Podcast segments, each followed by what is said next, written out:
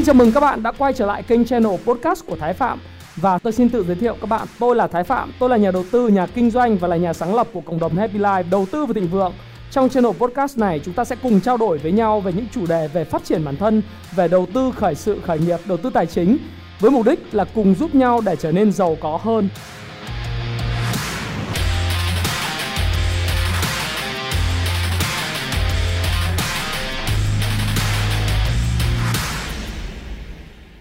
Hi, xin chào tất cả các bạn. Chào mừng các bạn đã quay trở lại với channel của Thái Phạm. Và 8 giờ tối, Chủ nhật hàng tuần, chúng ta lại cùng gặp nhau trong chuyên mục Nhịp đập thị trường và chuyển động thị trường tài chính của tuần mới. Tuần này thì chủ đề của chúng ta đó là những cái vấn đề liên quan tới uh, sự lùm xùm của bom nợ Evergrande và từng bước mở lại ờ, nền kinh tế Việt Nam cũng như những câu chuyện tuần mới sẽ ảnh hưởng tới thị trường như thế nào. À, tất nhiên là có các cái video của tôi thì luôn luôn có tuyên bố trách nhiệm từ đầu. Đó là video này phục vụ mục đích giáo dục à, cho các bạn tham khảo, à, không có ý nghĩa khuyến nghị mua bán bất cứ loại tài sản nào và bạn hãy tham khảo và tự ra quyết định chịu trách nhiệm và về cái quyết định mình ra bạn nhé. Thế thì như thế này, à, chúng ta điểm qua cái thị trường chứng khoán Mỹ của tuần vừa rồi trước. Thì đối với thị trường chứng khoán Mỹ ấy, thì tôi thấy rằng là à, như chúng ta đã dự báo trong ba cái video về chủ nhật gần đây. Và trong chuyên mục nhịp đập thị trường ấy thì các bạn thấy rằng là chúng ta dự báo về một cái đợt gọi là correction hay điều chỉnh hay còn gọi là healthy correction điều chỉnh một cách rất là lành mạnh của thị trường Mỹ. Và quả thật mọi thứ đã diễn ra đúng giống như là Thái Phạm và các bạn đã cùng với nhau nhận định. Đó là uh, trước cái cuộc họp vào ngày 21 và 22 tháng 9 thì ờ, thị trường chứng khoán Mỹ sau một cái giai đoạn tăng giá rất là mạnh từ đầu năm đến giờ À, chỉ số Dow Jones tăng khoảng hơn 20% và chỉ số Nasdaq thì tăng mạnh hơn, chỉ số S&P 500 cũng tăng mạnh hơn thì nó có một sự điều chỉnh hợp lý về cái vùng hỗ trợ. À, về cái vùng hỗ trợ tương đối là trung hạn. Thực ra nó cũng không đến lỗi trung hạn nhưng mà nó khoảng tầm 3 tháng 2 3 tháng của thị trường. Và điều này đã giúp góp phần khiến cho thị trường Mỹ nó tăng trưởng một cách mà nó bình tĩnh và lành mạnh hơn. Thế thì à, chúng ta cùng thấy rằng là đối với thị trường Mỹ đó thì các bạn thấy rằng sau một cái giai đoạn là khoảng 3 tuần chúng ta review với nhau là thị trường nó nó sau khi nó tạo cái đáy à, cái đỉnh bo tròn uh, theo cái đồ thị nến Nhật cái cuốn mà các bạn nên đọc mà tôi khuyên các bạn đọc ít nhất là 3 đến 4 lần để phát hiện ra những cái điểm đảo chiều ở đáy đảo, đảo chiều ở đỉnh ấy. thì khi mà xuất hiện những cái đỉnh bo tròn như thế này thì thường là thị trường nó sẽ có những đợt điều chỉnh trong cái xuống đi lên ờ, đỉnh bánh bao bo tròn thì nó sẽ báo hiệu cho các bạn thấy rằng là thị trường sẽ có khả năng là điều chỉnh giảm. Và trong một cái xuống đi đi, đi xuống đó à, nó gọi là đáy bo tròn ở phía dưới thì nó sẽ báo hiệu cho các bạn thấy rằng là có khả năng thị trường đã tích lũy đủ và đi lên. Thế thì chúng ta cũng thấy rằng là khi gặp cái hiện tượng này thì ngay từ cách đây video khoảng 3 tuần thì tôi đã dự báo cùng với các bạn rằng là ok thị trường Mỹ nó sẽ có một cái đợt healthy correction và quả thật thì Dow Jones nó đã có những lúc giảm về khoảng là 33.200 điểm. Và kết phiên của ngày hôm à, của thứ sáu tuần trước thì nó là 34.798 điểm. Nhưng mà các bạn thấy rõ ràng là trong 3 tuần vừa rồi là có những sự điều chỉnh rất là lành mạnh. Và đối với lại chỉ số của Nasdaq cũng vậy, à, S&P 500 cũng vậy hay là Nasdaq cũng vậy, à, Nasdaq cũng vậy hình thành cái đỉnh bánh, bao và sau đó thì có những sự điều chỉnh. Thì đến thời điểm này hiện nay thì có thể nói là sau cuộc họp ngày 22 tháng 9 thông điệp của Fed và chủ tịch Jerome Powell, chủ tịch của Cục Dự trữ Liên bang Mỹ Fed rất rõ ràng. Đó là ông và những cái thành viên của hội ờ, hiện thị trường mở đó là FOMC đó à, thì ờ, đã quyết định ờ, là sẽ suy nghĩ và cân nhắc về việc là rút bớt tiền ra khỏi khỏi nền kinh tế Đấy, gọi là tapering hay là giảm bớt các biện pháp kích thích À, bơm tiền vào nền kinh tế chính xác là như vậy à, vào khoảng thời gian phù hợp thì mọi người đang kỳ vọng và tất cả các cái economist những cái gọi là kinh tế gia của những cái tập đoàn những cái những cái tổ chức hay là những cái người nghiên cứu về kinh tế học đều cho rằng là sau cuộc họp vào tháng 11 thì cái lộ trình à, giảm bơm tiền của Fed sẽ được công bố rõ ràng. Thế còn cuộc họp vào ngày 22 và à, 21 và 22 tháng 9 thì Fed chỉ nói rằng là chúng tôi và trong đó một nửa thành viên 9 trên 18 thành viên của FOMC Ủy ban thị trường mở, họ nói rằng là họ cân nhắc về cái câu chuyện là sẽ phải rút bớt các biện pháp kích thích kinh tế lại.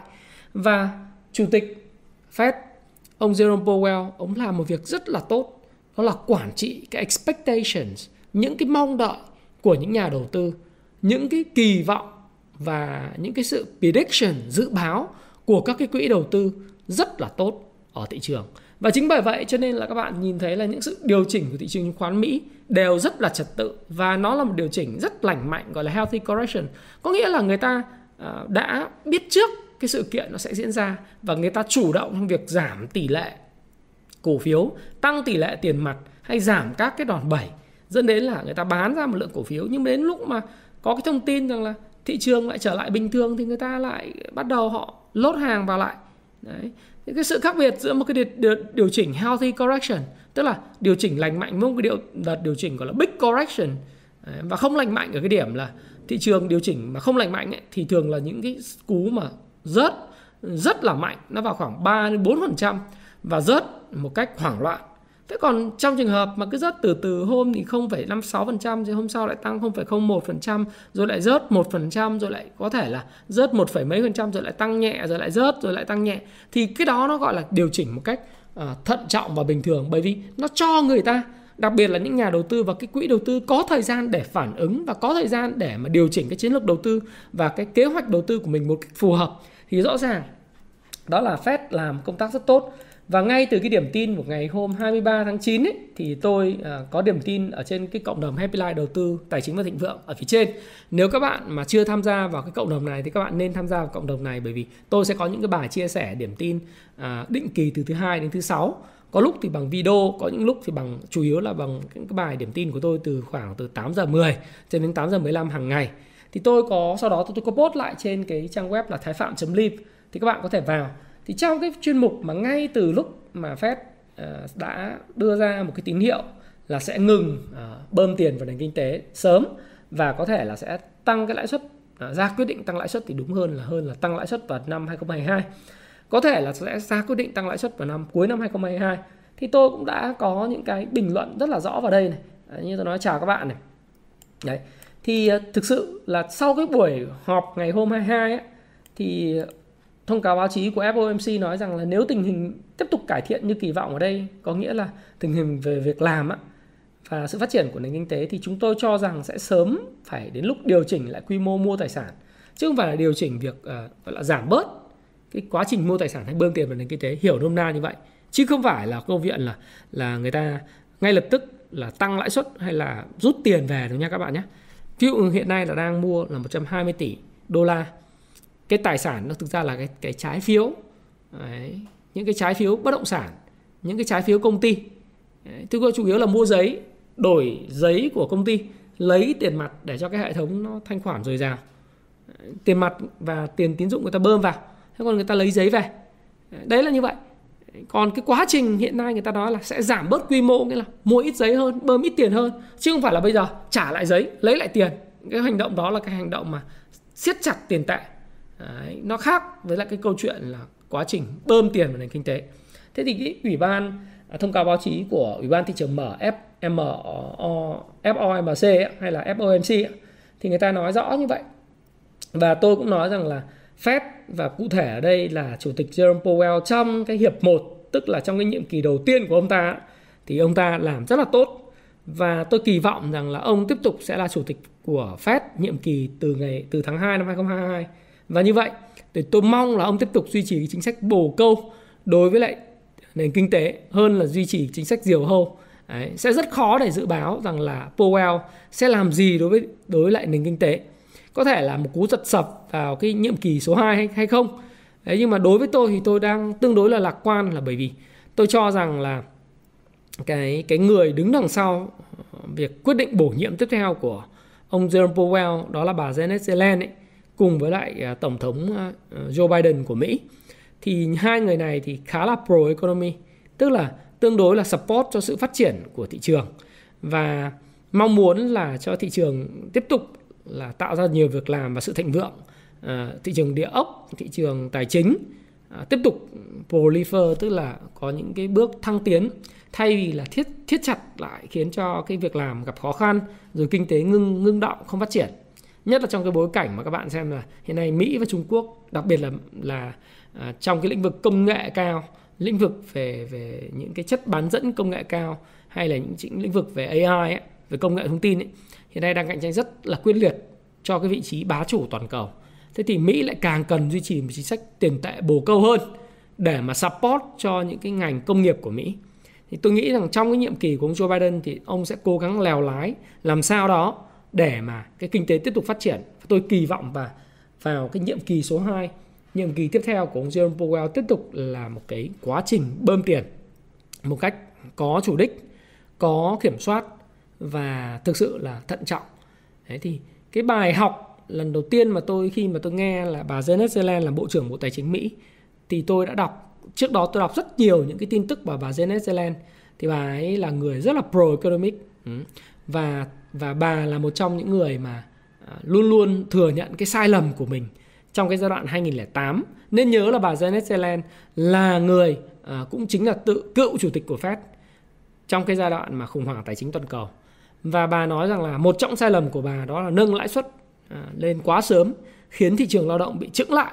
Đó là lý do tại sao mà tôi nghĩ rằng là ông Jerome Powell à, khi mà phục vụ cái đảng dân chủ cầm quyền và làn sóng xanh thì có lẽ à, cái chiến lược à, mà tăng lãi suất nó cũng sẽ từ từ được công bố trước để quản trị rủi ro cho nền tài chính toàn cầu và tiếp tục là duy trì cái mức lãi suất ở mức độ phù hợp để hỗ trợ thị trường à, lao động, thị trường việc làm và cái kinh tế Mỹ.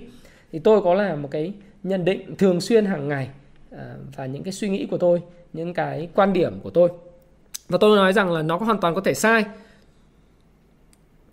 nhưng mà như tôi nói các bạn á, thì cái suy nghĩ của tôi thì nó sẽ góp cho các bạn rất là nhiều những góc nhìn về vấn đề bạn quan tâm. Và do đó thì cái câu chuyện ừ, về thị trường Mỹ cũng cho phép chúng ta có thể hoạch định những thứ mà sẽ xảy ra trong tương lai đối với lại cái thị trường à, hàng hóa thị trường bất động sản về kể cả những cái câu chuyện hoạch định về việc phân bổ vốn vào trong thị trường cổ phiếu của chúng ta. Nó không chỉ là vấn đề của Fed, nó là vấn đề của tất cả các bạn, bao gồm việc bạn đầu tư cho crypto, bạn đầu tư cho bất động sản hay bạn đầu tư cho chứng khoán hay bạn đầu tư cho doanh nghiệp của bạn thì bạn đều cần phải biết rằng là Fed sẽ điều hành cái chính sách tiền tệ về việc bơm tiền hút tiền như thế nào trong tương lai nó ảnh hưởng rất nhiều. Tôi nói thí dụ như hiện tại chúng ta có thể thấy rằng là với cái giá năng lượng hiện nay đấy thì à, cái thứ sáu phiên thứ sáu vừa rồi là giá dầu Brent oil á, là giá dầu biển Bắc á, hay là còn gọi là UK Oil nó đã vượt đỉnh Đấy, nó đã vượt đỉnh 3 năm nó vượt lên cái mức mà 78 đô la một thùng dầu. Trong cái bối cảnh cái nhu cầu năng lượng tăng cao cái năng lượng tăng cao thứ nhất là vì vaccine hiện nay đang tiêm chủng rất mạnh trên toàn cầu. Rồi du lịch quốc quốc tế sắp quay trở lại Mỹ bắt đầu mở cửa lại cho du lịch quốc tế đến New York và từ tháng 11 với cái hộ chiếu vaccine những người tiêm hai mũi vaccine sẽ được uh, thừa nhận và được nhập cảnh vào Mỹ và những cái cái bang mà mở cửa. Rồi cái mùa đông hiện nay đang rất là khắc nghiệt đến gần ở Mỹ và Âu dẫn đến cái nhu cầu tiêu thụ năng lượng, dầu và khí trở nên rất cao. Rồi cái dự báo của Goldman Sachs và Bank of America cũng cho thấy rằng là giá dầu sẽ đạt đến mức hơn 80 đô một thùng dầu trong thời gian tới. Thế thì chúng ta ngay từ cái thời điểm mà tôi nói các bạn là khi thị, khi giá dầu nó đạt cái đỉnh cao vào lúc 76 77 đô một thùng ấy. Cách đây nó vào khoảng tháng tháng 7. Sau đó thì tôi nói rằng sau khi đạt cái đỉnh cao này các bạn có thể xem lại các video của tôi rằng là sau khi đạt đỉnh cao thì nó sẽ phải có những cái sự điều chỉnh để tích lũy. Và trong quá trình sau khi điều chỉnh và tích lũy và phá vỡ cái cản tam giác thì rõ ràng là giá dầu đã đạt được cái mức mới. Và đó là lý do tại sao giá xăng tại Việt Nam tăng. Đấy, chứ không phải là các bạn cứ xem là ờ, nói rằng là là nhà nước muốn điều chỉnh giá xăng tăng luôn để để gây cái cái, gọi là lạm phát làm gì? Nếu mà giá nhập khẩu, chúng ta nhập khẩu xăng dầu mà chúng ta sản xuất hết và tự chủ hết thì rõ ràng là chúng ta không phải tăng giá xăng làm gì. Nhưng rõ ràng là mặt hàng xăng dầu là mặt hàng tăng theo cái biến động của thế giới để các bạn hiểu rằng giá dầu đầu vào nó tăng thì giá xăng nó phải tăng thôi. Đấy là cái điều hết sức bình thường mà các bạn phải chấp nhận. Cái này là do nhu cầu của thế giới. Và nếu các bạn xem cái video à, các cái, cái cái xin lỗi không phải video mà các cái trận đấu tại các giải bóng đá ngoại hạng Anh thì các bạn thấy rằng là ở ngoại hạng Anh người người ta bây giờ là tiêm hai mũi AstraZeneca hết đúng không? Họ, mở cửa họ đâu cần khẩu trang đâu, họ hô hào những sân vận động kín người, Old Trafford à, kín người, sân vận động ở Stamford Bridge kín người không ai dùng khẩu trang cả. Nên tất cả các hoạt động kinh tế xã hội và du lịch của nước Anh nó quay trở lại hết sức bình thường. Và nước Anh là chủ yếu tiêm AstraZeneca. Đấy thì đấy là cái tôi thấy rằng là có vẻ như AstraZeneca là cái cái cái vaccine mà uh, chống lại cái biến thể cái cái này là cảm nhận cá nhân tôi chứ không phải là cái gì khoa học cả tôi không có biết. Nhưng rõ ràng nước Anh nó tiêm toàn bộ AstraZeneca thì thì cái tỷ lệ mắc cái biến chủng Delta nó trở nên thấp hơn so với các nước khác. Ví dụ như Israel thì tiêm toàn Pfizer chẳng hạn thì nó uh, lại bị cái Delta nó hành hành hành. Trong khi AstraZeneca ở Anh thì mọi người cười hết cả cởi chân cởi trước rồi không có ai đeo uh, thậm chí cho uống bia alcohol quá khích các thứ. Ờ, thì hiện nay họ đã được đạt được cái nhiễm miễn dịch cộng đồng và kinh tế hoạt động mở cửa trở lại và rõ ràng hiện nay bây giờ nhu cầu vaccine tiêm chủng mở rộng trở lại thì tất cả các nước nó cũng đã thay đổi cái chiến dịch chống dịch cái cái chiến lược chống dịch Đấy. thay vì là bây giờ không covid thì New Zealand úc Đấy, Việt Nam Ấn Độ hay là Malaysia Indonesia Thái Lan người ta ờ, người ta tập trung sống chung với lại dịch sống chung với dịch và đó là lý do tại sao mà cái di chuyển nó sẽ quay trở lại và nhu cầu năng lượng nó sẽ đạt mức cao đấy thì cái bối cảnh mà tôi nghiên cứu về Fed để hiểu rằng khi mà Fed nó tiếp tục bơm tiền như này và nhu cầu năng lượng cao mở cửa trở lại thì cái giá năng lượng nó tiếp tục nó đẩy lên đây các bạn nhìn đồ thị tuần Đấy, đồ thị tuần thì giá dầu Brent nó đã vượt lên 78 vượt cái đỉnh trong 3 năm trở lại đây rồi nhé và thời gian tới thì có thể nó sẽ thử lại cái đỉnh cũ 3 năm là 86,6 đô la một thùng đấy. đấy. Nếu nó vượt, nó chạm này chắc chắn nó sẽ có điều chỉnh. Chạm cái 86,6 đô này nó sẽ có điều chỉnh. Nó cũng giống như đợt mà ta ừ, vượt qua cái đỉnh cũ thì nó có điều chỉnh. Nó điều chỉnh một thời gian rồi nếu như có cái không có gì biến động thì nó sẽ vượt lại cái đỉnh 86,6 này. Nếu như cái nhu cầu năng lượng mà do cái vaccine nó tiêm rộng khắp trên toàn thế giới nó tăng và tiền phép tiếp tục bơm mạnh vào nền kinh tế kể cả là có giảm có quy mô kích thích từ 120 tỷ xuống còn khoảng 80 tỷ hay là 100 tỷ hay là 60 tỷ một tháng thì cái giá dầu nó sẽ tiếp tục tăng lên phải không nào đấy thì chúng ta nhìn thấy ngay cả cái giá khí tự nhiên vậy thôi. Giá khí tự nhiên hiện nay đang đang là vào khoảng là 5 đô 5,239 đô trên 1 triệu BTU đấy. thì các bạn thấy rằng từ lúc mà tôi review các bạn thì giá khí tự nhiên nó vào khoảng chỉ có là 3,4 à, đô trên 1 triệu BTU xin lỗi là những cái video trước là tôi sử dụng là đơn vị là nghìn nghìn đô thì không đúng. Nó là chỉ là 5 5 đô thôi 5,239 đô thôi trên 1 triệu BTU nhưng từ lúc mà tôi review các bạn là khoảng 3,4 à, đô la trên 1 triệu BTU thì bây giờ nó đã lên đến 5.239 tức là cái giá khí tự nhiên giá energy nó đã tăng vào khoảng là à, 80 mấy phần trăm. Thì đó là cái mức tăng rất là kinh khủng phải không nào? Nếu mà tính từ đầu năm đến giờ thì nó phải tăng là hơn gấp đôi rồi bởi vì từ mức là 2.000 uh, 2.450 Bây giờ lên hơn 5.000 nó hơn gấp đôi 127% tức là 2,27% Ờ, là 2, 2,27 lần. Thì cái tại sao là như vậy? Ờ, City Group họ nói rằng là giá khí energy có thể tăng cấp đôi vào cuối năm 2021 từ cái mức hiện nay. Và hoàn toàn có thể tăng lên cái mức là phi mã lên 10 đô chứ không phải là giá khí đốt nó sẽ tăng lên là là 100 đô đâu. Thì cái bài báo này nó là giá energy xin lỗi các bạn energy thì có thể lên 100 đô một ờ, triệu BTU còn giá khí tự nhiên thì có thể lên 10 đô một ờ, một một triệu BTU thì từ mức cấp đôi này thì đấy là cái mà mà dự báo của ờ, bên chỗ City City Group đấy, một trong những tập đoàn tài chính lớn hàng đầu trên thế giới. Thế còn đối với lại ờ, tổ chức năng lượng thế giới ờ, EIA đó thì họ nói là cái nhu cầu trong cái dự báo vào ngày 24 tháng 9 năm 2021 của họ đó trong cái short term forecast uh, short term energy outlook tức là cái cái cái toàn cảnh về thị trường năng lượng là trong ngắn hạn ấy thì họ nói là cái tiêu thụ của các cái sản phẩm khí tự nhiên nó sẽ tăng mạnh vào năm 2021 và 2022. Họ có làm một cái bản đồ forecast về cái tiêu thụ khí tự nhiên. Ở đây các bạn nhìn thấy là à, cái đường màu xanh à, màu màu xám đậm này nó là đường 2020, đường màu xám nhạt là đường của 2019.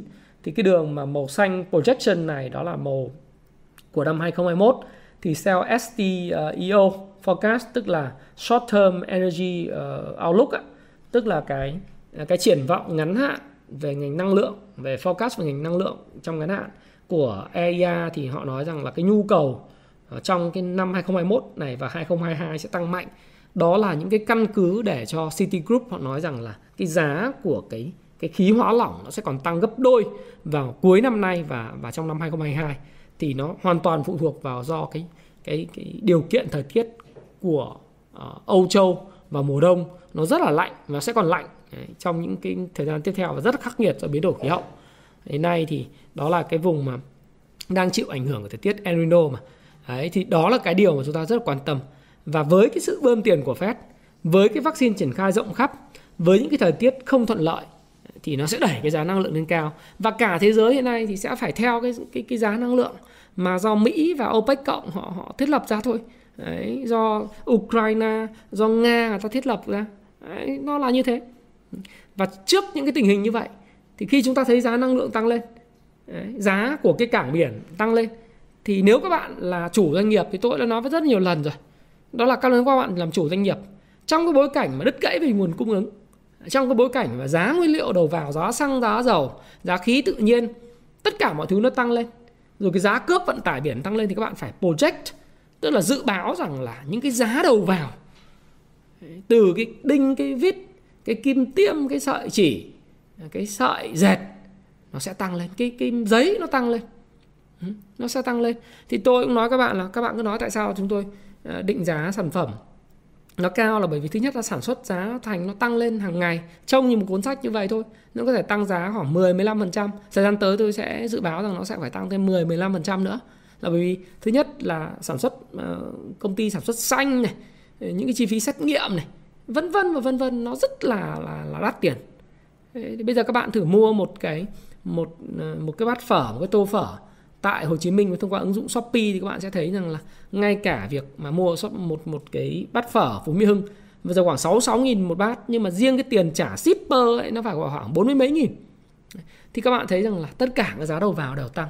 Đấy, khi xăng tăng thì, thì cái người shipper người ta tăng giá lên. Cái gì nó cũng sẽ tăng thì các bạn phải hình dung là thời gian tới, tất cả những chi phí đầu vào nó sẽ tăng rất mạnh và chi phí nhân công gia tăng mạnh trong cái bối cảnh bơm tiền như thế này. Đấy là cái mà chúng ta sẽ nhìn thấy. Và tất nhiên thì sẽ có cái cách để phòng chống và đầu tư để làm sao cho chúng ta tận dụng được cái xu hướng này. Thì khi mà nói về thế giới thì như vậy. Một vụ lùm xùm khác mà à, nói chung là nó thu hút sự chú ý rất lớn của thị trường tài chính nó có thể ảnh hưởng đến đến đến thị trường tài chính của Hồng Kông nhiều hơn là thị trường chứng khoán ở Sang Trang, ờ, Thâm Quyến và Thượng Hải. Đó chính là cái Evergrande hay là đọc là Evergrande cái bom nợ Evergrande này, này nhiều nơi nói rằng là chính phủ Trung Quốc sẽ không cứu hay là chính phủ chính phủ Bắc Kinh chính quyền Bắc Kinh sẽ ngưng sẽ không có hành động gì thì thực ra thì tôi đã làm cái phân tích các bạn rất rõ trong cái video mà các bạn có thể xem trên kênh YouTube của tôi. Các bạn có thể đánh search kênh YouTube Thái Phạm và các bạn xem lại cái video à, về cái hệ lụy của cái bom nợ. 4 ngày trước tôi đã làm, hiện nay đã có 88.000 người coi đó. Và xem lại cái video này. Thì tôi đã phân tích cho các bạn rất là rõ là cái bom nợ này thì cái tình hình ở trạng chết thì chúa cũng băng hà. Nó là không tôi tôi không bao giờ nghĩ rằng là Evergrande là too big to fail, tức là quá lớn để sụp đổ. Tôi cũng giải thích các bạn rằng là nếu ai à, khi mà Evergrande mà có sụp đổ, giả sử có sụp đổ thì ai sẽ là người ờ, gọi là tiêu tùng đầu tiên, phải không nào? Đấy. đầu tiên thì phải kể đến quan chức. Quan chức của Quảng Đông, quan chức Bắc Kinh trước. Những người đối lập lại với lại cái lằn danh đỏ, ba lằn danh ờ, đỏ của bộ tài chính ờ, Trung Quốc mới ban hành. Những người đấy sẽ là người đi đầu đầu tiên thế nhưng mặc dù như vậy thì tôi có đọc một cái bài báo ngày hôm nay ở trên vn economy đó, thì có cái bài báo rất hay về cái câu chuyện là Evergrande. Cái bài báo này thì dịch lại thôi, của bạn An Huy, bạn đăng lên. Evergrande sẽ không gây khủng hoảng tài chính toàn cầu hỏi chấm. Là bởi vì tôi tóm tắt lại cho các bạn là, bởi vì tài chính, tài sản của đảm bảo của Evergrande thì nó đảm bảo bằng bất động sản. Nó chỉ là cái chuyện là mất thanh khoản của bất động sản và bất động sản thì luôn luôn có giá trị thực hơn là cái giấy nợ của Lehman Brothers hồi xưa đúng không? Là những tín chấp CDO, CDS này nọ. Nó không có nghĩa ý nghĩa lắm. Bởi vì khi những cái cái cái miếng giấy mà gọi là tôi gọi là cái miếng giấy vệ sinh đấy mà nó có biến thành không đồng thì cũng rất đơn giản dễ hiểu. Đấy, CDO nó có thể là những gói nợ có thể biến thành không đồng nhưng bất động sản thì không thể không đồng được. Do đó thì tài sản đảm bảo tài chính cho những khoản nợ của bên Evergrande thì nó nó nó bằng bất động sản cái thứ hai là IMF tổ chức ờ, tiền tệ thế giới thì cũng cho rằng là Trung Quốc có cái công cụ nợ công cụ để mà xin lỗi mà công cụ nợ mà các công cụ để điều tiết thị trường và thực tế ra thì nhiều bài báo giật tít cho nó hùng hồn theo kiểu Financial Times hay là theo uh, Reuters này nọ hay là những cái bài báo của của nước ngoài giật tít để câu cái attention của các bạn, traction của các bạn. Nhưng mà thực tế cho nó vui thôi bởi vì à, nói rằng là Trung Quốc sẽ để cho Evergrande phá phá sản rồi ảnh hưởng toàn cầu. Nhưng tôi nói thật các bạn rằng là tất cả nằm trong sự điều tiết à, của chính phủ Trung Quốc hết. Và Trung Quốc có thể thả nổi vỡ nợ cho cho Evergrande vỡ nợ nhưng nó vỡ nợ có kế hoạch. Kế hoạch làm gì thì tôi cũng nói các bạn trong cái video này rồi. Ý kiến cá nhân của tôi là gì? Có thể là Bắc Kinh sẽ để cho Evergrande vỡ nợ à, và vỡ nợ để cho cái giá cổ phiếu còn rớt xuống nữa.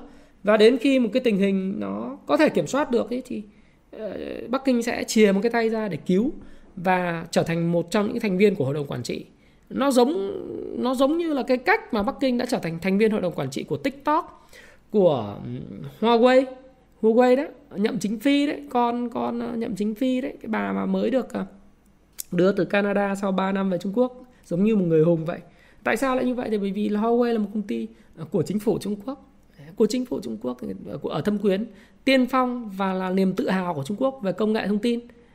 Thì người ta muốn là Trung Quốc, quan điểm của của chủ tịch tập cận bình đó là gì? Là luôn luôn mong muốn các cái doanh nghiệp đóng một cái vai trò quan trọng của nhà nước, là cánh tay phải nối dài của nhà nước. Và luôn luôn nhà nước phải kiểm soát cái chuyện đó, cho nên người ta luôn luôn cần phải có những cái bàn tay ở trong công ty này, chứ không để cho tư nhân. Thế thì khi mà cái công ty này sụp đổ và họ siết lại cái cái lằn danh này kia, thì nó là một cái cách cớ tuyệt vời ờ, để người ta đưa người ờ, của người ta vào trong những cái tập đoàn này và tái cấu trúc lại uh, restructuring cái cái tài chính restructuring cái cái cái shareholder cái cấu trúc lại công ty cấu trúc lại tổ chức và cấu trúc lại tài chính của công ty. Đúng lại là như thế và cũng ra thông báo là thôi tất cả những cái công ty bất động sản khác thì chúng mày cũng cứ liệu hồn Đấy, mà xem lại cái chính sách lằn danh đỏ tao Đấy, hãy chuẩn bị tinh thần là cho nghiên cứu sụp đổ có kế hoạch như thế này. Đấy, họ nói họ nói là có kế hoạch nhưng họ âm thầm bơm mấy chục tỷ đô vào thị trường ờ, tài chính đấy. Thì ví dụ như có một cái bài viết ở bên trên Fin Group người ta dự báo người ta nói rằng là nếu mà áp dụng cái ba làn danh đỏ giống như Trung Quốc thì 77% công ty bất động sản niêm yết Việt Nam vi phạm một tiêu chí. Ba tiêu chí đấy là cái gì? Thứ nhất là tỷ lệ làn danh đỏ nhé tỷ lệ nợ phải phải trả trên tổng tài sản. Không bao gồm các cái khoản trả trước phải dưới 70%. Tỷ lệ thứ hai là tỷ lệ nợ dòng trên vốn chủ sở hữu phải dưới 100% và thứ ba là tỷ lệ tiền mặt à, trên nợ ngắn hạn tối thiểu hoàn thành thanh toán hiện hiện hành ấy là nó vào khoảng là tối thiểu là một. Thế thì nếu mà áp dụng như này thì 77% công ty niêm yết Việt Nam vi phạm một trong những tiêu chí. Và tại sao lại có những cái, cái, cái, cái tiêu chí này từ Bộ Tài chính Mỹ, à, Bộ Tài chính Trung Quốc? Đó bởi vì người ta muốn kiểm soát một cách có kế hoạch cái thị trường. Thế thôi. Ờ, và nó có những cái bài học cho những cái, cái, cái trái phiếu ba không tại Việt Nam. Không tài sản đảm bảo không bảo lãnh à, thanh toán đúng không? Bảo lãnh phát hành chẳng ý nghĩa gì và và gì nữa? Và không uh, có cái, cái cái cái gọi là tín nhiệm xếp hạng về các cái trái phiếu. Đấy. chúng ta phải có những trái phiếu uh, giống như là mút của những đơn vị xếp hạng như là Moody S&P người ta xếp hạng thì chúng ta mới mua chứ bây giờ. Chúng ta lại dựa vào mấy công ty trong nước xếp hạng, thì cũng thông đồng với nhau hết, đúng không? Cái đấy thì thì cái đó là cái mà tôi nghĩ rằng là trước khi các bạn mua những trái phiếu thì các bạn phải phải lưu ý chuyện đó. Vì nếu mà không có xếp hạng ấy, thì không biết là anh anh điệp điểm A, điểm B, điểm C, mà cái xếp hạng nó có uy tín hay không? Đấy đấy là cái mà cần phải quan tâm. Và chứ anh muốn nói A nói A, muốn nói B B, muốn nói tốt là tốt, không rủi ro là không rủi ro. Thì bao nhiêu cái rủi ro, đúng không? Thì chúng ta hãy cùng xem thì có cái bài báo mà trên uh, thanh niên ấy, ghi là trái phiếu bất động sản nhìn từ bom nợ Trung Quốc thì có một cái bài báo về về cái những lo ngại hiện hữu của cái, cái trái phiếu bất động sản hiện nay đang đang thu hút để của hiệp hội thị trường trái phiếu Việt Nam ấy. hiện nay kinh lắm trái phiếu bất động sản là huy động kinh khủng luôn trong ờ, tháng 8 mà huy chiếm trái phiếu bất động sản chiếm 34,3% cái lượng trái phiếu mà phát hành trên thị trường. Thì những nhà những người mua này họ chả quan tâm họ chỉ tham là lãi suất thôi. Tôi nói ví dụ nhưng như là trên báo người ta phản ánh này đấy có những công ty như là bất động sản phát đạt có thể phát hành cái mức trái phiếu vay đến 13% một năm. Tôi thấy sợ luôn 13% một năm là rất cao đấy các bạn nhé lãi suất là 13% một năm là cái mức lãi suất cực cao nghĩa là mở mắt ra nếu các bạn vay 1.000 tỷ trái phiếu thì một năm là bạn phải phải trả là 130 tỷ tiền lãi cho trái chủ. Wow. Nếu bạn phát hành 1.000 tỷ làm trả 130 tỷ tiền lãi và chúng ta cứ tính nhé. Tức là cứ một ngày mở mắt là tiền lãi không thôi là 350 triệu. đúng không bởi vì nếu 100 là ba, một năm là 365 ngày 130 tỷ có nghĩa là cứ 3 ngày phải có chồng 1 tỷ tiền lãi. Kinh khủng như thế. Mà làm ăn cái gì ra một ngày được 350 triệu à, tiền mà nếu mà covid như thế này đại dịch như thế này bán bất động sản khó khăn như thế này dự án thì cứ sản triển khai lề mà lề mề. Sức mua nó yếu cái rủi ro vô cùng lớn. Thì uh, uh, đây thì bộ trưởng bộ tài chính hồ đức phước hồ đức phước cũng chỉ đạo trong tháng 9 này yêu cầu các cái văn công cơ quan đơn vị trực thuộc giám sát và thắt chặt việc phát hành trái phiếu doanh nghiệp riêng lẻ. Bởi việc phát hành riêng lẻ cũng bộc lộ nhiều rủi ro cho nhà đầu tư và có nguy, nguy cơ gây mất an ninh an toàn nền tài chính quốc gia này. Theo chỉ đạo trên thì ủy ban chứng khoán nhà nước và vụ tài chính ngân hàng sẽ tiến hành thanh tra giám sát thắt chặt việc phát hành trái phiếu doanh nghiệp riêng lẻ không có tài sản đảm bảo hoặc chất lượng tài sản đảm bảo và uy tín của doanh nghiệp phát hành thấp nhằm hướng tới thị trường minh bạch, an toàn và hạn chế rủi ro. Ờ, rất nhiều cái ý kiến hiện nay là cần phải làm thế nào để giám sát cái việc phát hành này. Chứ nó không thì nó giống như Evergrande thì chết luôn. Đúng không? Và cũng là cảnh báo những nhà đầu tư đừng tham cái lãi suất cao. Bởi vì khi mà người ta nói này, những doanh nghiệp, những người mà có uy tín thì người ta sẽ không cần phải phát hành lãi suất cao những người cực kỳ khát tiền thì mới mới cần cái lãi suất cao. Những người mà uy tín người ta cần cái mức lãi suất thấp à người ta chỉ cam kết mức lãi suất thấp vì người ta có danh tiếng. Đấy nó chỉ cần cao hơn lãi suất uh, tiết kiệm. Nhiều người ừ, không biết đầu tư chứng khoán đầu tư bất động sản người ta có nhiều rồi người ta đầu tư vào trái phiếu thì cái cái cái rủi ro rất lớn. Nếu như mà các bạn không biết rằng là cái tiền của bạn không thu hồi lại được thì thì nguy hiểm lắm. Thì đây là một cái cảnh báo. Thế thì có nhiều người nói rằng là nó ảnh hưởng tài chính toàn cầu thì tôi không nghĩ là ảnh hưởng tài chính toàn cầu nhưng nó sẽ gióng lên những cái hồi chuông. Nếu như mà cái kinh tế thế giới à, nếu mà thắt chặt trở lại và cái đầu ra của các doanh nghiệp bất động sản không bán được hàng hoặc giá bất động sản sụt giảm 30% so với cái đỉnh và không ra được hàng và không không phát hành được nữa cho người mới thì nó sẽ dẫn đến khủng hoảng trầm trọng về thanh khoản. Đấy. mất khả năng thanh toán của các doanh nghiệp này và điều đó nó dẫn tới là những cái hệ lụy về tài chính vô cùng nghiêm trọng vô cùng nghiêm trọng.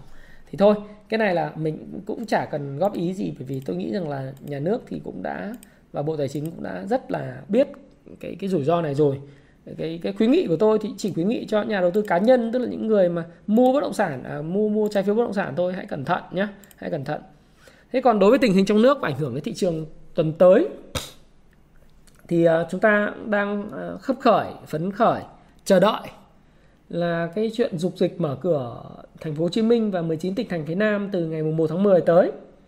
Đấy thì ờ, chiến lược của chúng ta thì theo thủ tướng cũng cập nhật đó là thống nhất chuyển từ cái cái chiến lược là zero covid không covid sang thích ứng và kiểm soát dịch, tức là sống chung một cách hài hòa với lại ờ, dịch bệnh. Và ờ, tất cả những cái rào chắn chốt chặn trước 30 tháng 9 sẽ tất cả các lên quận nó sẽ sẽ ở Hồ Chí Minh sẽ remove đi Đấy, nó sẽ chỉ còn những cái uh, chốt uh, kiểm soát tại uh, nó gọi là tại những cái cửa ngõ vào thành phố thôi. Thế còn lên quận thì nó sẽ uh, bỏ đi. Rồi bộ giao thông vận tải thì cũng đề xuất là bỏ các yêu cầu tiêm vaccine xét nghiệm âm tính với hành khách đi lại lên tỉnh. Đấy, thì đấy là cái mà khi mở mở ra cái chiến lược mới thì cũng phải phải hiểu là sẽ có những thay đổi như vậy.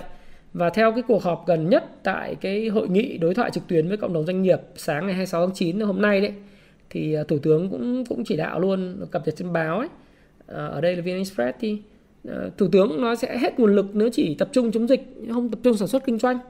Cho nên là sau khi tiêm vaccine ở Hồ Chí Minh ở cái mũi 1 xong rồi mũi 2 phủ đi thì người ta sẽ mở ra từ từ.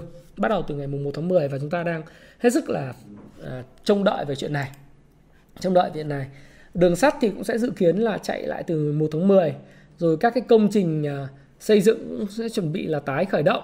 Và theo như những doanh nghiệp người ta cũng nói rằng nếu mà cứ, theo chủ tịch của VCCI đó, thì người ta cũng nói rằng nếu cứ giãn cách mà xã hội mãi thì doanh nghiệp sẽ sụp đổ mất. Cho nên là cái việc mà mở cửa lại nền kinh tế là hết sức là cần thiết và chắc chắn là phải mở rồi thì chúng ta khắp khởi thị trường tuần tới nó sẽ xem là nó sẽ như thế nào. Sẽ mở cửa thì cái tín hiệu nó như thế nào. Thì thị trường chứng khoán Việt Nam thì cơ bản là về trong dài hạn thì nó vẫn còn rất là nhiều tiềm năng nếu như các bạn nhìn vào trong cái thống kê hiện nay đang ở trên VTV đang đang điểm tin tài chính đưa lên ấy thì cái tỷ lệ đầu tư cá nhân trên dân số của Việt Nam mới chỉ là 3,48%, Trung Quốc là 20,48%, và Hàn Quốc là 77 73,88% và Thái Lan là 6,69% dân số. Thế thì chúng ta ít nhất là còn mới bằng một nửa Thái Lan. Và so với lại Trung Quốc thì là mới bằng 1 phần 7 còn Hàn Quốc thì là bằng có gọi là 1 phần 30 à 1 phần 35 đúng không ạ? Thế thì cái tiềm năng của thị trường chứng khoán Việt Nam là rất lớn. Và theo chủ tịch Dragon Capital ông Dominic Scriven á thì cũng cho rằng là thị trường chứng khoán Việt Nam thì có nội lực mạnh mẽ nhưng chưa được khai thác hết. Rồi những cái tin tiêu cực thì đã phản ánh vào rồi thì tôi nghĩ là trong dài hạn thì thị trường chứng khoán Việt Nam nó vẫn có những cái sức bật và những sự khấp khởi về cái câu chuyện là là dục dịch mở cửa từ ngày mùng 1 tháng 10 nó có thể nó sẽ cũng lan tỏa vào trong thị trường. Mặc dù vậy thì để cho thị trường nó bền vững hơn thì cần phải giám sát chặt chẽ các cổ phiếu rác, những cổ phiếu kinh doanh kết quả lởm, lái lộ liễu. Đấy, thí dụ như là Ủy ban chứng khoán thì theo cái cái bài báo ngày 25 tháng 9 tức là thứ bảy buổi chiều nói rằng là sẽ giám sát tất cả các cái trái phiếu à các cái cổ phiếu mà có dấu hiệu bất thường đều cần được giám sát và theo dõi chặt chẽ. Không riêng gì nhóm cái cổ phiếu tăng trần lũ ít lũy ít gì trong một thời gian vừa rồi đã tăng rất là mạnh. Thì đấy là những cái mà rất là là ờ, là rõ ràng. Thế thì trong cái bối cảnh như vậy thì chúng ta phải xem rằng là ở ừ, tôi cũng làm cái video mà gần đây nhất tôi cũng nói với các bạn là cái câu chuyện liên, liên quan tới ờ, cái cái ờ, thị trường nó bị vật vờ vào cuối tháng 9 thanh khoản nó cũng lăng hoàng ở mức là 18 20 nghìn tỷ đấy. Thì tại sao lại như vậy? Thì các bạn cứ hình dung là đợt tới là ngày mùng 3 30 tháng 9 thì nó sẽ có một cái giai đoạn mà ờ, các cái công ty chứng khoán cần phải báo cáo cái hạn mức margin. Đấy, các cái số liệu margin lên trên ủy ban chứng khoán và nó cũng rất là rõ ràng vào 30 tháng 9 và chốt sổ. Cho nên là những cái mã cổ phiếu tăng nóng một thời gian vừa rồi sử dụng margin cao thì người ta phải chốt bớt và nó sẽ gây áp lực cho thị trường. Và ngoài ra thì cái bối cảnh mà mà triển vọng các cái cổ phiếu ngân hàng thì cũng không mấy sáng sủa. Theo báo cáo của công ty Doanta ấy, là lợi nhuận ngân hàng quý 3 này, này có thể giảm 19% so với lại quý trước. Đấy, 19% so với quý trước tức là nó sẽ giảm so với cùng kỳ nữa luôn đúng không? Một số các ngân hàng thì nó sẽ giảm cho cùng kỳ. Lý do tại sao lại như vậy thì đơn giản thôi doanh nghiệp thì chết đứng chết ngồi trong từ tháng 7 tháng 8 tháng 9 giờ rồi. Đấy, thì làm sao mà ngân hàng có lãi được? Mà theo ông ông Kỳ mà của Việt Travel thì ông có phát biểu trong cái hội nghị doanh nghiệp sáng nay ông nói rằng là thì bây giờ đối với ngân hàng cái tiền là vốn thì đối với doanh nghiệp tiền là máu. Bây giờ doanh nghiệp thì chết trong đó ngân hàng thì báo lãi khủng thì nó rất là phản cảm phải không nào? Giả sử chứ bây giờ ờ, ngân hàng trong quý 3 tới tự dưng tự lành đi báo cáo lãi khủng lãi hoành tráng không hạch toán các cái khoản ờ, gọi là dự phòng nợ hoặc phân loại nhóm nợ không đưa vào bởi vì cứ căn cứ ỷ y với thông tin 14 là, là hoãn nợ giãn nợ đến 30 tháng 6 2022 mà hạch toán mà giả sử như cho cái lợi nhuận nó khủng lên thế thì có phải là nó nó phản cảm không? Doanh nghiệp thì chết. Trong ngân hàng lãi to thế thì có mà ờ, người ta kêu phản cảm, đúng không? Quá phản cảm.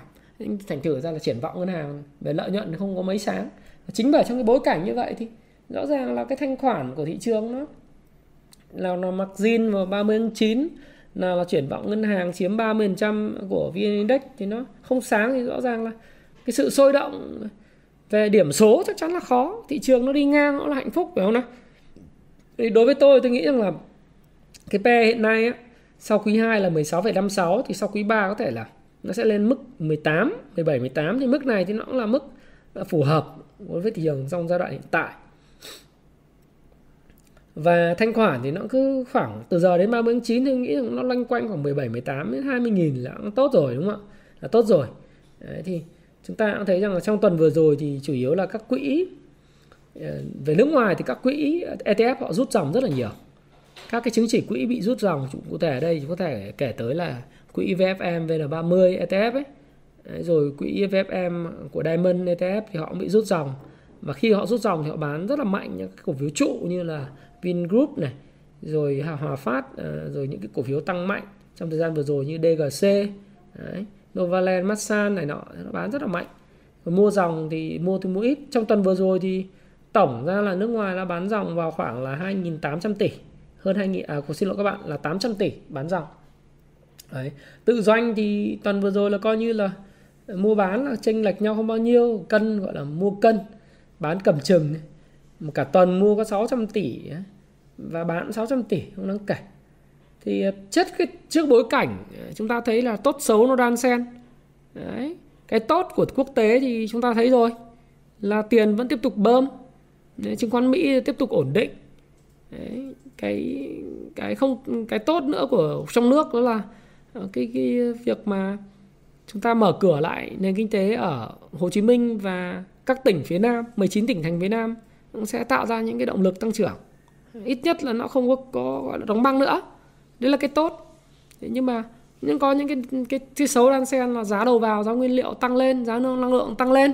Thì thôi bây giờ là chúng ta bỏ bỏ tối theo sáng chúng ta phù thịnh không phù suy thì những cái ngành nào được hưởng lợi thì chúng ta đi theo. Những ngành nào mà không uh, bị tổn hại thì chúng ta bỏ đi. Nguyên liệu đầu vào tăng biên lợi nhuận gộp giảm rồi bán hàng giảm chúng ta đừng có đầu tư vào những cái ngành như vậy mà chúng ta hãy đầu tư những ngành mà được hưởng lợi từ việc là cái giá nguyên liệu đầu vào nó tăng. Đấy thì nó như thế. Chứ bây giờ chúng ta đừng đi ngược lại xu hướng thì trong cái cái tốt xấu đan xen như vậy, rồi cộng với lại cái chuyện là margin cần phải được siết cho nó ở mức hợp lý vào ngày 30 tháng 9 và những cái quỹ ETF họ nếu tiếp tục bị rút chứng chỉ quỹ, rồi dòng banh thì chưa đủ kỳ vọng, đúng không chưa đủ kỳ vọng cho cái quý 3 này và quý 4 thì tôi nghĩ rằng là cũng rất khó để kỳ vọng. Thì chỉ số VN Index sẽ khá là áp lực và thận trọng trước cái áp lực hút lại margin từ công ty chứng khoán từ ngày 24 tháng 9 tuần sau sẽ hút mạnh hơn chút. Đấy thì đó là cái mà chúng ta cần phải thận trọng. Thế còn về mặt thuận lợi thì hiện nay thì thị trường nó có, vẫn đang có 90.000 tỷ đồng. Tiền mặt đang đang nằm ở tài khoản công ty chứng khoán, chưa rút ra, vẫn đang chờ cái cái cái tín hiệu để giải ngân. Thế thì đối với tuần sau thì tôi nghĩ rằng là về cơ bản thị trường nó sẽ tiếp tục đi ngang. Vì thực ra tôi cũng chẳng bao giờ biết rằng thị trường điểm số nó như nào đâu tôi không quá quan tâm về chuyện điểm số lên bao nhiêu điểm, xuống bao nhiêu điểm. Có lên năm 1.500 điểm mà nó kéo trụ thì nó không phải là những cổ phiếu mà chúng ta đầu tư thì chúng ta cũng chả kiếm được đồng nào, đúng không? Thị trường mà cứ kéo trụ kéo trụ lên đến 2.000 điểm 3.000 điểm cũng được, đúng không?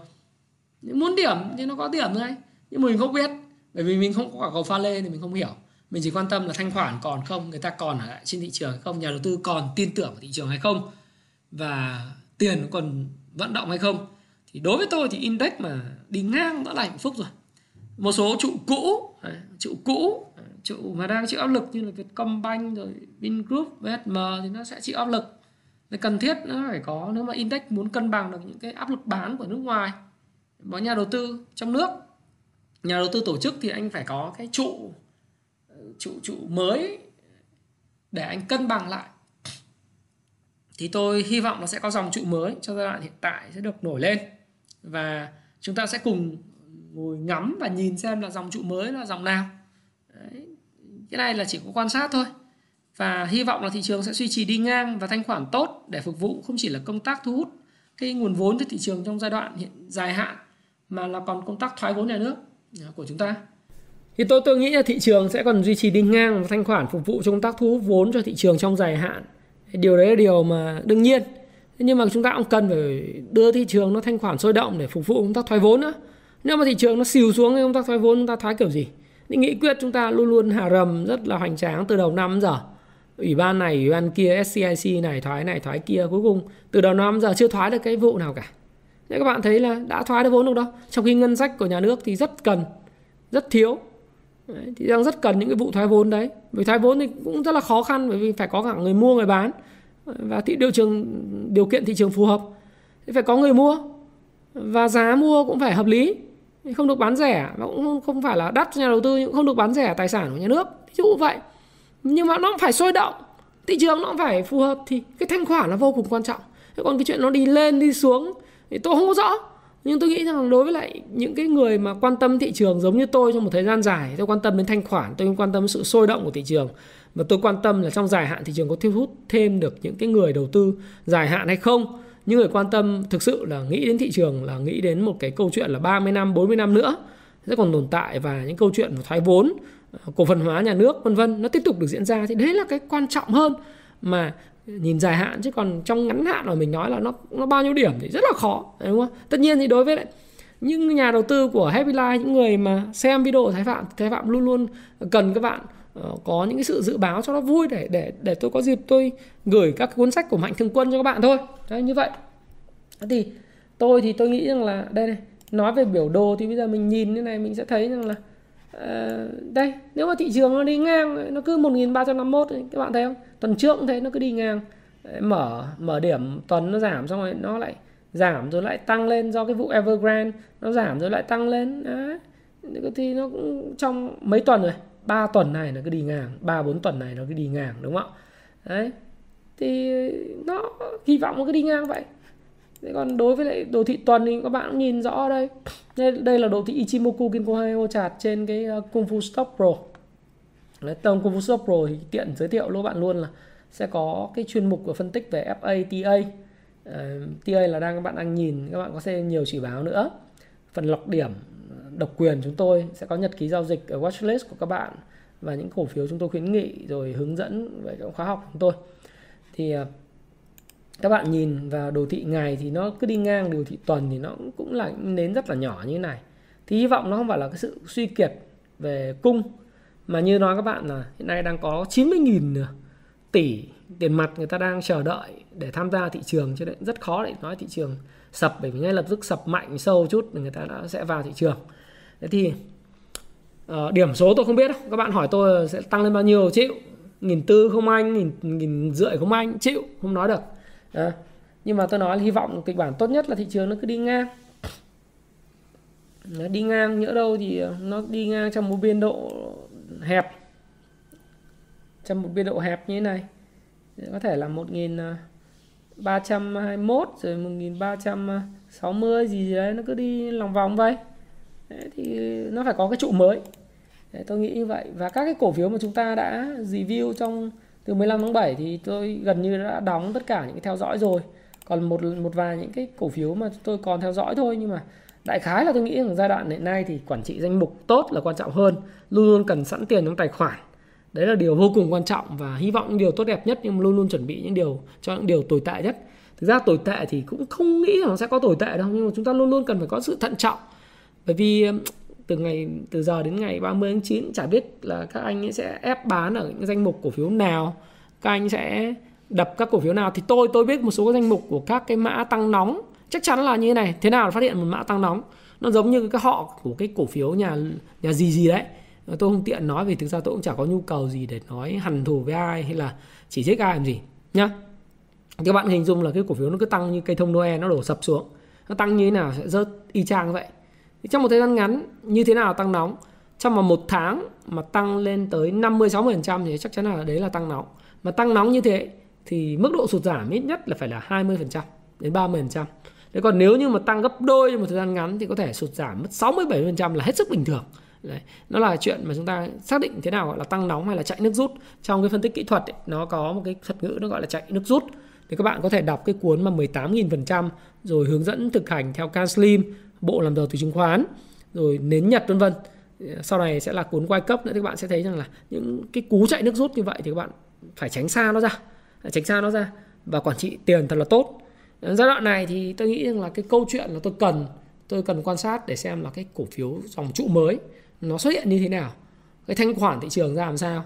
Và cái việc ép những cái công những cái cổ phiếu margin cao tăng nóng giảm à, thì nó sẽ được những nhà tạo lập những người mà đứng đằng sau điều tiết thị trường họ sẽ điều tiết như thế nào. Còn đối với tôi tôi không có biết những chuyện đó. Tôi chỉ nói kỳ vọng của tôi. Việc của tôi có thể làm đó là quản trị danh mục của tôi thật tốt và luôn luôn thận trọng à, với khoản đầu tư của mình. Và đó là những lời khuyên của tôi cũng dành cho các bạn tất nhiên, đây là ý kiến cá nhân của tôi và tôi hoàn toàn có thể sai. Các bạn hãy tham khảo ý kiến của tôi trước khi các bạn ra quyết định. Và làm ơn, hãy là người có ăn có học, đầu tư hay làm gì, không có cái gì dễ dàng cả. Vào đu trần chắc chắn là chết. Vào cứ đu trần đu trần đu trần đu trần. Lúc mà thuận ăn ít, lúc mà sập thua rất nhiều và ra đê là bình thường. Làm ơn có ăn có học, có vài trăm nghìn mua một cuốn sách, không đáng bao nhiêu, nhưng mà các bạn sẽ ước là các bạn đọc cái cuốn sách đó trước khi các bạn tham gia thị trường các bạn tham gia mất tiền rồi, đọc sách, có nhiều học trò tôi. Ôi thầy ơi, em đọc sách bây giờ em mới biết là em ước em đọc cái đó rồi em mới tham gia thị trường. Chứ không, em đã không mất, ví dụ như nến nhật, hay làm giàu từ chứng khoán hay 18.000 phần trăm, hay là payback time. Các bạn bảo em ước là em đã đọc những cuốn này trước khi em tham gia thị trường, đỡ mất tiền. Nhưng bây giờ em học thầy thì em mới biết, ủa lúc mà tôi nói thì chả ai nghe. À, anh tiếc một vài trăm nghìn. Tôi bảo ôi một vài trăm nghìn. Nó có đáng với lại một vài chục triệu một vài trăm triệu các bạn mất hay không? Có những người mất cả trăm triệu cả tỷ bạc. Nhưng tiếc là tiếc vài trăm nghìn một cuốn sách. Tiếc một vài trăm nghìn mua một cái bộ gọi là phần mềm cho các bạn biết rằng là thị trường đang ở đâu, đang ra sao, biểu đồ nhiệt như thế nào, FATA của cổ phiếu có tốt hay không, tại sao nên đầu tư cổ phiếu đấy, tại sao nên tránh cổ phiếu đấy ra. Nhưng người ta tiếc tiếc vài triệu nhưng lại sẵn sàng thua thiệt cả tỷ bạc, nửa tỷ bạc, vài chục triệu, vài trăm triệu là bình thường. Thì Thái Phạm cảm thấy rằng điều đó rất là vô lý. Và tôi cũng làm một cái post trên cộng đồng Happy Life tôi nói các bạn, các bạn đi mua một cái xe hơi, một cái xe máy, à, một cái máy ảnh, một cái máy tính, một cái điện thoại các bạn mất quá nhiều thời gian để lên trên mạng tìm đọc review ờ, điểm mạnh điểm yếu so sánh các feature của những cái get cash những cái mà đồ chơi các bạn mua. Nhưng trong đó các bạn mua cổ phiếu vài trăm triệu vài tỷ các bạn tích tắc không cần phải suy nghĩ chỉ cần nghe zoom phím hàng là mua. Rất rất sai lầm. Và tiếc tiền cho những thứ mà nó bổ não giúp chúng mình tránh được những rủi ro. Thì tôi thấy rằng là điều đó điều hết sức vô lý. Nào bây giờ đến phần rất là hay mà lúc nào cũng dành cho các bạn. Hãy dự báo cho tôi biết thị trường tuần mới sẽ như thế nào. Uh, thị trường vn index sẽ kết thúc bao nhiêu điểm? Cổ phiếu trụ mới các bạn. Theo bạn là cổ phiếu trụ nào? Bây giờ chúng ta không nói nhóm dẫn dắt thị trường nữa nhé chúng ta nói trụ mới các bạn nghĩ rằng là những cái trụ nào? Ba cái trụ, ba cổ phiếu trụ mới. Hoặc là những cổ phiếu trụ cho tuần tới sẽ là những trụ mà sẽ giúp index cân bằng với những cổ phiếu giảm điểm. Và thanh khoản của thị trường các bạn nghĩ là khoảng bao nhiêu?